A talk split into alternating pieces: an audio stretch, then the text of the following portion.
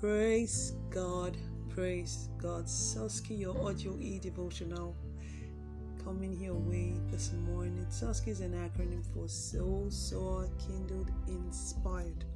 God's Word does all of those in our lives. God's Word is seed, it is sown, it causes us to soar, gives us wings to fly so high it kindles our lives, lights up a fire to our souls, and will live inspired lives. God bless you. It's a beautiful morning, and we are still journeying with Paul, touring with Paul to see what we can glean from his awesome life and walk with God. We had already established that Paul, though led by the Spirit in Acts chapter 13, to walk with Barnabas, a sharp contention will arise between them and they will have to go their separate ways. That very much is something we can all relate to. How that even when we know we are within the confines of God's leading or God's will at a time, doesn't mean challenges will not come, but um, how do we go about the things that come our way? Acts chapter 16. I want us to take a reading from there this morning. I read from the Amplified Version. Now, Paul, from verse 1. Now, Paul traveled to Derbe and also to Lystra. A disciple named Timothy was there, the son of a Jewish woman who was a believer in Christ. However, his father was a Greek. Timothy was well spoken of by the brothers and sisters who were in Lystra and Iconium. Paul wanted Timothy to go with him as a missionary, and he took him and circumcised him because of the Jews who were in those places, since they all knew that his father was a Greek. As they traveled from town to town, they delivered the decrees decided on by the apostles and elders who were in Jerusalem for the churches to observe. So the churches were strengthened in the faith and they continually increased in number day after day.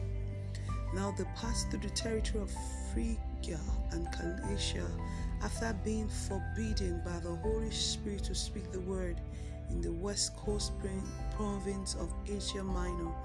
And after they came to Mysia, they tried to go into Bithynia, but the Spirit of Jesus did not permit them. So, passing by Mysia, they went down to Troas. Then a vision, then in a vision, a man appeared to Paul in the night.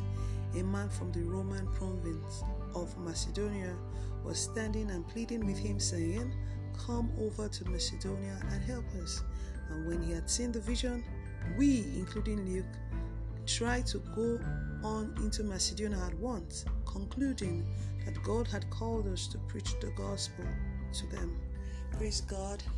You see, I love this journey with Paul so much because it teaches us a lot how God leads us.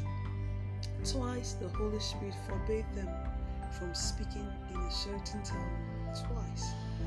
Just imagine if they were not sent to that to those places. We see where even when they were sent, things went worry, you know. But now we see that they are being led to go to Macedonia at a point. God leads them to go to Macedonia after they were forbidden to go to other towns. Clearly, we have to stay attuned with the Spirit so that we will not just live haphazard lives or just live our lives by you know anything that obtains. These are trying times and you have to be led by the Spirit per time per time. You have to know what direction the Holy Spirit is pointing you in.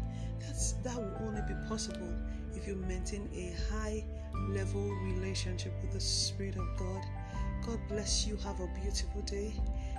You continually and consistently be led by the Spirit as you yield in totality to Him. The blessing of the Lord, the, the direction and the leading of the Lord will not elude you in Jesus' name. Walk with Him, stay within the confines of His word, and see how He leads you from from time to time. Have a really beautiful day.